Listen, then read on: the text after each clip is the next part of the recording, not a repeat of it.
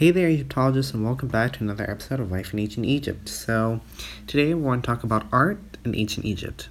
So, despite uh, when you really think about it, art shouldn't be that essential to a civilization, but it is actually an essential aspect to any civilization. Why? Because once the basic human needs are taken care of, cultures begin producing artwork and this process began in the pre dynastic period in Egypt through images of animals, human beings, and supernatural figures inscribed on rock walls. These early images were crude in comparison to later developments, but still express an important value of the Egyptian culture consciousness balance. Egyptian society was based on the concept of harmony known as the Ma'at which had come into being at the dawn of creation and sustained the universe. All Egyptian art is based on perfect balance because it reflects the ideal word, world of the gods.